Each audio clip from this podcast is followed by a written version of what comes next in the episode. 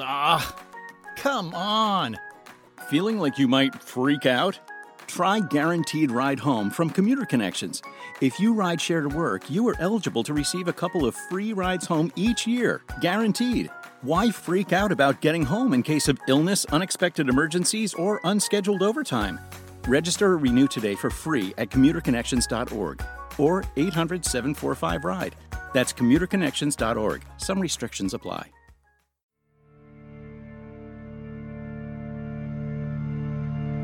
DC Emergency 911 operator 6752. Do you need police, fire, or ambulance? Immediately, I'm in an ambulance. Who's the person that stabbed him? I don't know. We think it's somebody with an intruder in the house. Initially, when we got on the scene, there were a lot of things that just didn't make sense. The story didn't make sense as far as anything being cleaned up. It was more or less of everything looked staged. And if you care about Kathy Wone, if you care about Robert Wone, you would share that information. Having a murder on your conscience is no small load to carry.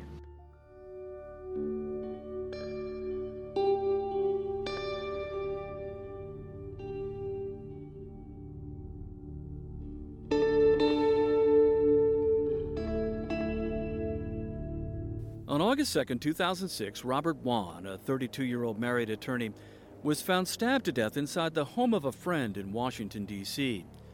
A murder still unsolved that is one of the district's most chilling, haunting, and mind boggling in recent memory. Four people were inside the Swann Street house that night, but the only charges came more than two years later. Victor Zaborsky, Joseph Price, a partner in a top D.C. law firm, and Dylan Ward, three gay men who consider themselves a family, were all charged with obstruction of justice, conspiracy to obstruct justice, and tampering with evidence.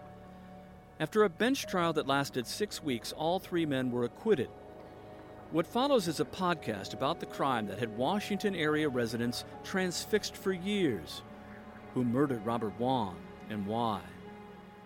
I'm Paul Wagner, a reporter with WTTG TV Fox 5 in Washington, D.C. I've covered this case from the days after the murder through the trial of the three men, a period of more than four years. Throughout this podcast series, I have at times read directly from portions of the court document that was written by Detective Brian Waid and made public in November of 2008. An affidavit that laid out the evidence in the case, and by reading it word for word, it's been my hope that you could better understand the crime scene and what investigators had to work with as they took the case to court. I am now going to read word for word the conclusion of the document. On page 12, Detective Waid wrote this The evidence demonstrates that Robert Wone was restrained, incapacitated, sexually assaulted, and murdered inside 1509 Swann Street Northwest on the evening of August 2, 2006. Moreover, there exists overwhelming evidence, far in excess of probable cause, that all three, Price, Zaborsky, and Ward, obstructed justice by altering and orchestrating the crime scene, planting evidence, delaying the reporting of the murder to the authorities, and lying to the police about the true circumstances of the murder when interviewed by the authorities in the immediate aftermath of the homicide. Specifically, there is abundant evidence that the three residents of 1509 Swann Street delayed their call to the authorities for an extended period of time, as evidenced by, among other things, a gap in time from as little as 19 minutes or as many as 49 minutes between time the scream was heard by witness 3 and the time Zaborsky placed the call to 911. Indeed, the evidence suggests that the scream came not from Mr. Wone, who was already incapacitated at the time he was stabbed, but rather from Zaborsky, who admitted to the police that he screamed upon seeing Robert's body. The significant delay in reporting is further demonstrated by the fact that Mr. Wone actively digested his own blood for a significant period of time after he had been stabbed. The forensic pathologist opined that the three stab wounds were inflicted while the victim was incapacitated. There were hemorrhages in the victim's eyes consistent with an asphyxia event. Additionally, there were multiple pre mortem needle puncture marks to Mr. Wone's body that were not the product of any legitimate medical treatment or intervention, suggesting that he had been drugged by injection, allowing for a sexual assault to take place. The fact that Mr. Wone's semen was found on and around his genitals, on his anus, and in his rectum is consistent with a sexual assault of some kind, especially in light of the assertions of Price, Zaborsky, and Ward that Mr. Wone was heterosexual and had showered right before going to bed in the guest room. Moreover, there were many items and devices recovered from Ward's bedroom designed to be inserted into one's anal cavity. The size of the knife found on the nightstand in the guest room is inconsistent with the nature of the wounds. However, the knife missing from Ward's cutlery set is more consistent with the depth of the wounds to Mr. Wone's torso.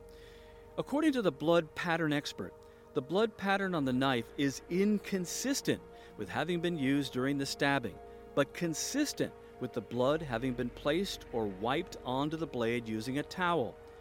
The knife was found to have multiple white cotton fibers consistent with the white towel recovered from the floor of the guest room, inferentially demonstrating that the towel was used to place blood on the knife and transferring towel fiber to the knife during that process. Conversely, there were no gray t shirt fibers found on the knife as one would expect given the three apparent cuts to Mr. Wone's t shirt consistent with the locations of the stab wounds to this torso. Contrary to what each of the three residents told the police, that being that the towel was used to put pressure on Mr. Wone's wounds, the towel itself had a blood pattern inconsistent with having been placed on Mr. Wone's wounds. Rather, according to the blood pattern expert, the blood pattern on the towel was consistent with having been used to place blood on the planted knife there were only two modest spots of blood on the bed, which is inconsistent with the quantity of blood that would have flowed from Mr. Wone's body given the nature of the injuries, according to Dr. Goslinoski. Importantly, there were no other bloody towels or bloody areas anywhere in the residence, accounting for the alarming lack of blood on the scene and on the body. The absence of any significant quantity of blood from the bed and the crisp and near pristine condition of the bed in which Mr. Wone was discovered by paramedics is entirely inconsistent with a violent stabbing having been perpetrated in that bed. The cadaver dog alert on the rear stairwell drain and the lint filter of the clothes dryer suggest that bloody clothing or items were cleaned off in the backyard stairwell and then placed in the clothes dryer to dry. Finally, there was not one shred of non fanciful evidence that there was any intruder present inside 1509 Swann Street at around the time Robert Wone was killed. For all these reasons, your affiant respectfully requests that a warrant issue for the arrest of Dylan Ward for obstruction of justice. That is the end of the court affidavit and all I am going to read from the document in this episode. Throughout this series, you've been hearing from prosecutor Glenn Kirschner and his description of the evidence in the case. When we sat down for an interview in August, I asked him about the theory Robert Wone had been incapacitated before he was sexually assaulted and killed. Keep in mind, when Price, Ward, and Zaborsky went to trial, they were not facing murder or sexual assault charges. They were only facing charges of obstruction of justice, conspiracy to obstruct justice, and tampering with evidence. During the autopsy, strange and unusual puncture marks were found on Wone's body, but the toxicology report turned up no incapacitating drugs. Since we're talking about the possibility of drugs being used and him being injected with something that incapacitated him, was this a, a fault of the medical examiner's office and the toxicology in not checking for certain drugs? No, because as you know, Paul, given your many years of great coverage of the crime beat in Washington, D.C., autopsies are performed immediately after the body is found and transported to the medical examiner's office. It took months and months and months thereafter for us to begin to unravel and begin to even start figuring out what in the world happened in the house. Yeah. So I think the medical examiner, Dr. Lois Goslinoski, did a great job. She did what she should do. She did a sex kit, which was how we found the semen um, on and in Robert, where we found it. Um, so she really had no reason to excise, that is, to cut out the needle puncture marks and retain them for future Is that what you toxicology to testing. do? So I learned about the wonderful world of paralytics and Wow. succinylcholine, which Yeah. I, I think is the most frequently used anesthetic in hospital procedures. So what I came to learn, Paul, was that succinylcholine is is a very effective paralytic anesthetic. Um, it's made up largely of components that are naturally occurring in the body, so you can't even detect it unless you know to, for example, excise out the skin around the needle puncture mark because you might be able to determine from future testing of that that there's succinylcholine in there. Otherwise, they did all the appropriate tox screenings for the appropriate drugs in this case. They just didn't know to go beyond that.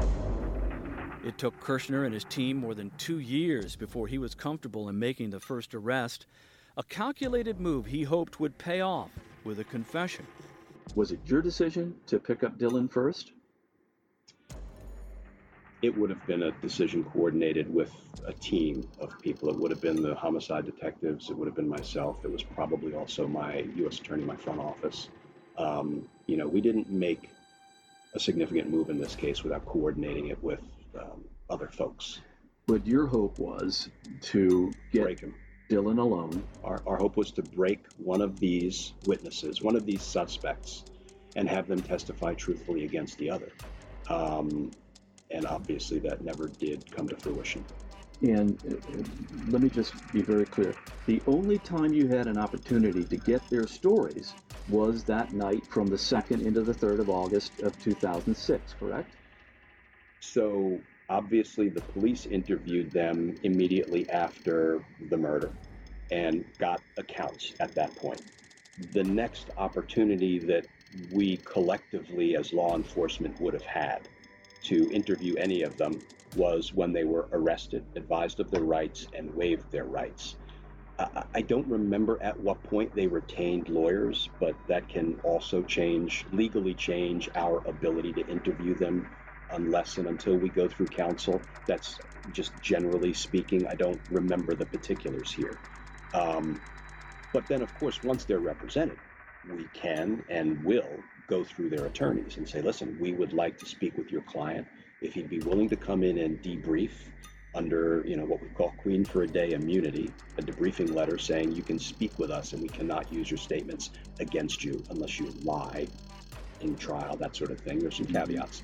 So, you know, we would have reached out to all three defense attorneys to see if their clients were willing to come in and debrief. But I'll tell you, this three person unit was so tight and cohesive, and I think they all knew that it would have been mutual destruction if any of them agreed to come in and talk with us.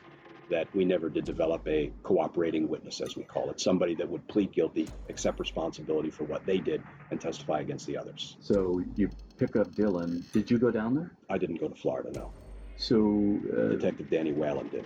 so Danny Whalen went down there. Um, and was the idea then, if Dylan uh, waived his uh, Miranda rights and agreed to talk, that, that Danny Whalen would have been the one to interrogate him at that point? Yes. On November 19, 2008, the charges were made public, and the news hit like a cyclone, especially in the gay community where there was still support for the three men.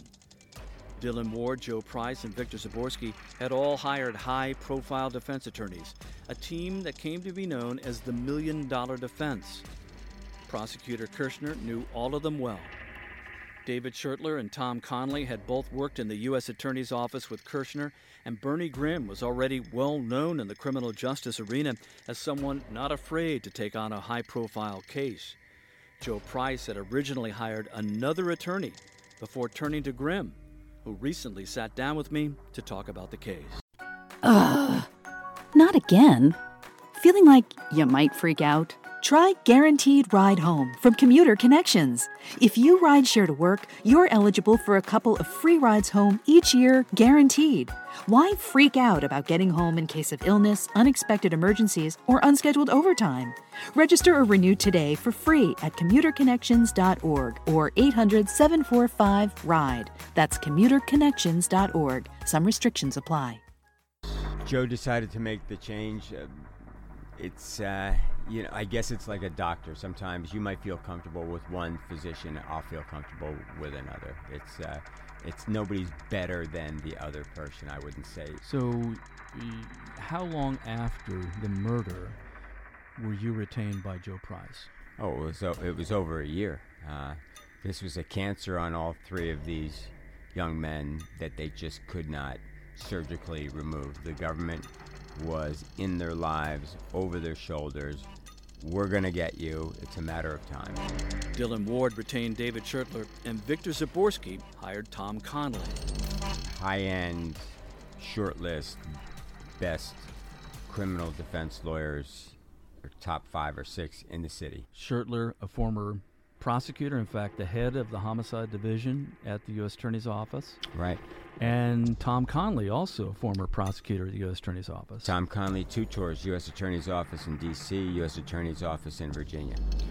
You first learned of the indictment when you heard that Dylan Ward had been arrested. Correct, because based on that indictment, a, a, a warrant was issued. Normally, his lawyer would have learned that through a phone call, but he was kept in the blind and the tactical reason behind that, there's nothing wrong with that, is they went to Dylan Ward, so then they had him alone again and said, listen, here's your only chance. We know what you told us the first time. That was a lie. We'll forget about it. Tell us the truth. And Dylan Ward said, What I told you the first time was the truth. I have nothing else to say. And from Florida to DC, it took them 31 days to get him here. So they wanted to sweat him. And sweat him they did, but um, he never changed his story. Whether it was a lie or whether it was the truth, he never changed his story, not to the time he went to bed, not to the time he got up, not to every. His story was virtually word for word from what he said over a year ago. So once they got indicted, that's when we started to receive the discovery and the fact that they eliminated the fact that there was a break in, that there was an intruder. So if there's four people in a house and the house is locked shut and one person ends up dead, some, three of them, two of them, one of them had to have killed the fourth person, is the theory. So we had to start our investigation from ground one and restart it again. And so your uh, work took more than two years before you even went to trial right? Well, of course. Well, I mean, the government the government had all its time to conduct its investigation in secret, and we had to start from there, look at their investigation, uh, not only what they had but what they didn't have, and wondering why out loud, why the house was virtually it looked like it was gutted after a fire. Uh, everybody had to move out. The break in Bernie Grimm is referring to happened about three months after Robert Wone was killed. A 2006 burglary that would play a role in the trial in 2010. Joe Price's brother Michael and another man were arrested and charged with stealing electronics from the house on Swann Street, a crime that will come into focus later in this series. Uh, tell me a little bit about how much how much work goes into your defense in a three-year period there. I mean, the government has to turn over Brady material to you. Um, uh, and and are they t- turning it over in a in a in a bulk sense, or were you getting it piecemeal? They weren't turning it over. Um, the Brady information. Let me just give you one example. In order to, we went to. Well, I'll answer two of your questions. You said you had to do your investigation. What's that like? Let me give you one piece of the investigation that represented about 6% of the case. When the police came in, they were looking for, for blood on the walls, on the floors. You can use luminol, but the up to date, cutting edge chemical is a concept called Ashley's reagent. That was invented by a guy, a chemist down in Florida called Mr. Ashley. I flew to Florida to meet him. I showed him the photographs of how it was applied to the walls, and he said to me, When I taught at the DC Police Academy, I told them not to apply it in this fashion. So they applied it to, you can't apply it to vertical walls because it drips and it doesn't, it doesn't come off. That's just one, that's one aspect of the investigation, but that's that's a week worth of work, and I have to educate myself on Ashley's reagent. Finding blood inside the house was important to the prosecution's theory. The scene had been cleaned up before the call was made to 911, but prosecutor Glenn Kirschner admits some mistakes were made. The big ticket mistake was understandable, but um, it had to be dealt with. They they used a product, a forensic product. We call it a reagent to um, process the crime scene to look for latent blood, blood that had been cleaned up, but there was still a, a telltale trace of it. They used the wrong reagent, the wrong chemical product. They used one that was designed to do something entirely different. Basically, raise raise the visibil- visibility of a fingerprint that was kind of drenched in blood. I don't want to get down into the weeds, but mm-hmm. they used the wrong reagent. And I know because I had to talk to the manufacturer of this reagent. I had to disclose all these matters to the defense attorneys so they could use it, they could exploit it to their advantage at trial. That's that's fair. That's that's what we do. We find bad evidence and we turn it over to the defense so they can use it to the advantage of their clients. But yeah, that was a mistake by the police department. Bernie Grimm says he and the other members of the defense team then had to investigate a claim by a Swann Street neighbor of the three men that the killer, if one did come in from the outside, may have entered the wrong house. The uh, next thing is, and, and you talk about Brady material. This is something that I guess the government's definition of Brady is if somebody stands on the Capitol and confesses to the Kennedy assassination, someone might think that that could exculpate Lee Harvey Oswald. I don't know. It seems to me that would, but um, maybe I'm not understanding what the Supreme Court says. But for your, your listeners, Brady information is anything that exculpates your client or could tend to exculpate your client. We were trying to take pictures of Price's backyard. The house had already been purchased by somebody else who either wasn't home or wouldn't let us in. So we went to the neighbor's house. Said, "Can we get on your top deck and take pictures down into the backyard?" So we talked to the housekeeper. She was very nice, and she said, "Listen, can you stay here? You need to talk to the owner because this is very important. He'll want to talk to you."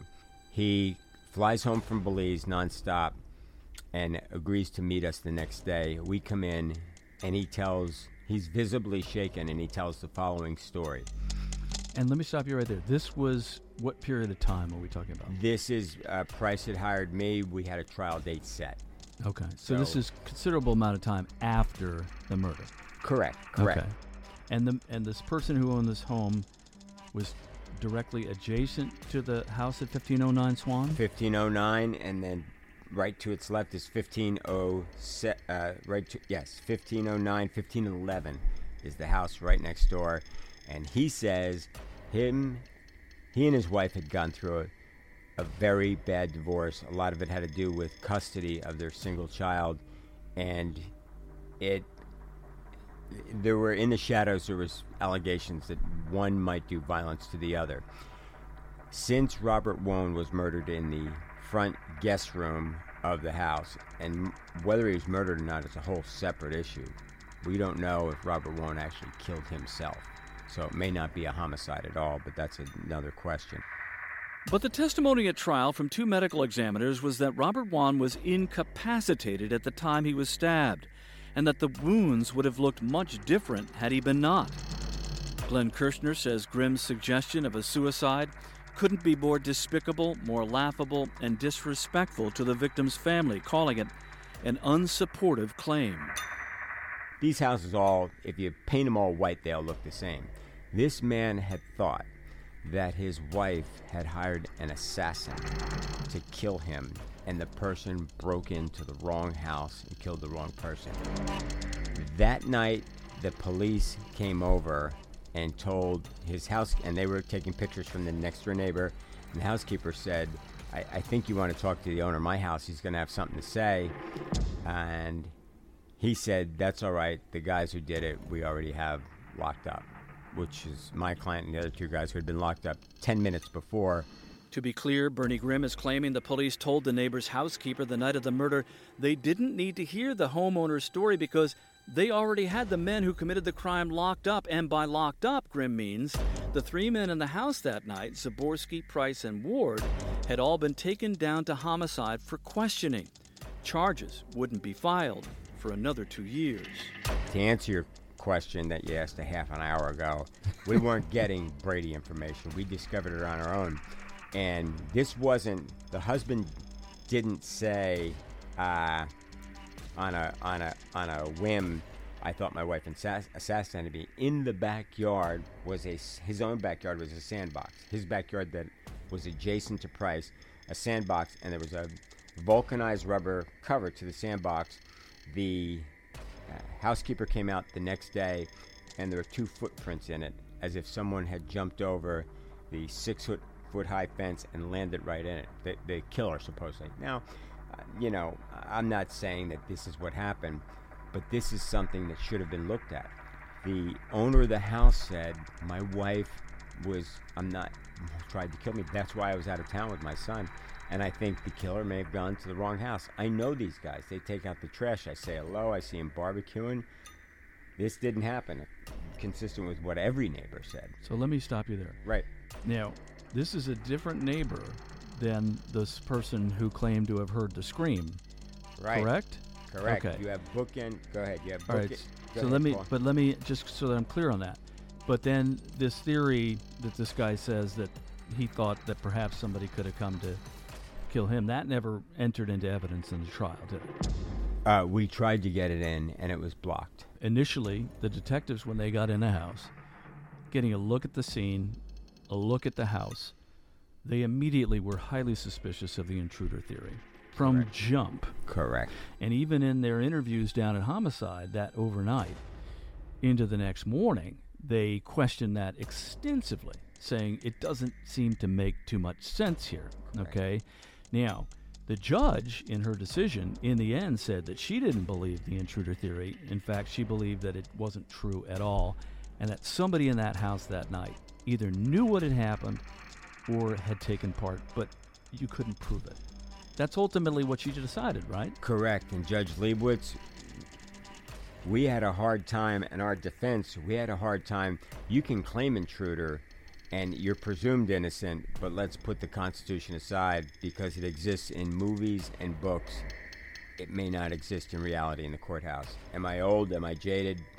Perhaps, but I go into that courthouse every day believing that this might be trite, that people are presumed innocent. I, I wish that were true. But if you put on, if you claim in your opening intruder theory, you better have some evidence to prove it. Um, the government said this was a nice neighborhood, these things like this didn't happen, and they called a, a sergeant from the third district to say it's a very good area, crime sort happened. So we were able to cross examine him with the fact that two nights earlier, there was a home invasion two doors down where a guy came in to, with, came in a house with a sky through the skylight, didn't do anything, just terrorized everybody, but didn't steal anything. The government's also got a good theory. If it's an intruder and he kills somebody, it might be somebody who's mentally ill. It might be somebody on drugs. Whatever happens, they're going to take something. They're going to take jewelry. They're going to take uh, portraits. They had, I don't know if you recall, they had very expensive sort of Van Goghs and Rembrandts. Well, they also had electronics sitting right there. There was a computer sitting right there. There was a flat screen TV. absolutely. There were a couple of wallets, and none of that was taken. None of that was taken. So how in the world do you end up with a guy who's friends with everybody, who my client organized uh, and threw a surprise party for him? Uh, my client organized two charities uh, with him, nonprofits that he organized with Robert. They exchanged texts the night before the murder and saying, uh, Robert, are we still good to have breakfast together with this third person who's going to give us backing to start this uh, uh, this nonprofit? Uh, so it's very, very, very bizarre and strange. Common sense dictated to me. My client was guilty. Doesn't change it. I'm not there. I'm not God. I represent him to the best of my ability. But once I got to know Price, there are, in 30 years, there's probably 30 to 50 clients where you sit down and after hours and hours of spending time with him and his family, you just say in your gut, this is the worst case in the world for me because he's probably innocent, factually innocent. And those are the cases where you wake up with panic attacks at 3 in the morning. Did I do something wrong? The trial's tomorrow. And then we come to, I see where you're setting up, we get to the cataclysmic, seismic decision of whether we have a jury trial or a judge trial. In the District of Columbia, people charged with the crime have the right to choose between a jury trial or a bench trial. In this case, Bernie Grimm says some thought went into that decision. You have three young white professionals in a three way relationship. Doesn't matter to me. Um, but if we get a jury with older Baptist African American women, they're going to think perhaps, not that they're closed minded, but they're going to think perhaps this is freakish. What are these guys doing? And they had all the implements that, that you have in a in a in a three way relationship. Some of the instruments looks like they belong in a gymnasium, but you realize that they don't. Uh, they're used for another purpose. So we thought a jury could think these guys are freaky and they're going to do something like this. They're going to murder some guys who's, who's heterosexual. We, we couldn't have that. A strategy Glenn Kirschner says the government could have objected to. You know, I think anytime you're trying a case to the bench, to the judge, as opposed to to a jury, you make different tactical decisions because there are things that a judge will intuitively know that um, means you can sort of jettison some of what you might intended to put on for the benefit of a jury. Um, one of the interesting issues might have been a dilemma. Um, two potentially bad options was whether we were going to object to their request to waive a jury trial because under the rules, the prosecutor can object to it. Under after consultation with my front office, uh, it was decided that we would not object. We have the absolute right to object to a defendant's request to waive a jury trial. So it's not in the discretion of the judge at that point. So we could have forced this to a jury. Let me tell you what my concern was. You could have forced it to the we jury. could have forced it to a jury. We could have we could have said we oppose their request to waive a jury. The government wants a jury trial. The people of the District of Columbia want a jury trial, and the judge couldn't have gotten around that. Can I tell you one of my concerns, though, Paul? These three men led uh, an unconventional lifestyle. I'm not criticizing it, um, not not expressly and not you know obliquely. They get a right to live any lifestyle they want as long as they're not hurting other people. But there was a lot of evidence in this case that I was concerned a jury might look at and draw negative inferences and conclusions about these three men that would have had nothing to do with whether they covered up this crime or not. And frankly, it's our job as prosecutors to be fair to defendants, first and foremost. I've had to dismiss homicide cases because there was some deficiency in the evidence or the police work.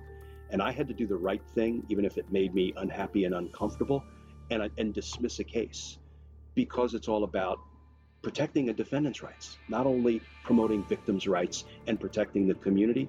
And I, you know, I think prosecutors sometimes get a bad rap, and people, you just want to win at all costs. No, nonsense. I didn't want a jury looking at these three defendants and their lifestyle and drawing negative inferences against them that might have colored their perception of the evidence and not given these three men a fair trial. So that was one of many factors that went into our decision that, you know what, if they want a judge trial, we're not going to oppose it. The trial began on May 17, 2010, and continued for six weeks. This podcast would not be possible without the help of producer editor Nelson Jones, a photojournalist here at Fox 5. In the next episode, we cover the trial. We had a packed house every day, and for closing arguments, they had to open up another courtroom uh, for people that wanted to listen.